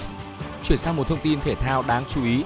Thưa quý vị, à, vừa qua thì truyền thông Ả Rập Xê Út đã bày tỏ sự ngạc nhiên trước cách nhập cuộc chủ động và bố trí hàng phòng ngự của U23 Việt Nam ở trận tứ kết giải châu Á vào đêm qua 12 tháng 6. Tờ Kura bày tỏ sự bất ngờ rằng là U23 Việt Nam chủ động tấn công ngay từ những phút đầu và suýt chút nữa đã ghi bàn nếu không có sự can thiệp của các hậu vệ và thủ môn Nawat Al-Akidi. Tờ Kura cho biết thêm, U23 Ả Rập Xê Út cố gắng giành lại quyền kiểm soát bóng và tìm khoảng trống nhưng lại vấp phải hàng thủ có tổ chức bên phía Việt Nam. Sang đầu hiệp 2, Ả Rập Xê Út cố gắng tăng cường hàng công, nhưng U23 Việt Nam vẫn chơi tốt để hóa giải mọi nỗ lực của thầy trò huấn luyện viên Anseri.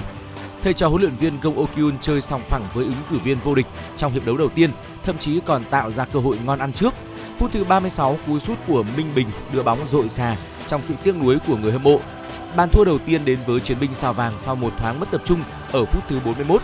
Sau khi thủng lưới, U23 Việt Nam dồn đội hình lên tấn công khi không thể tìm được đường vào mảnh lưới đối thủ. Điều không mong muốn đã đến với đoàn quân của huấn luyện viên Gong.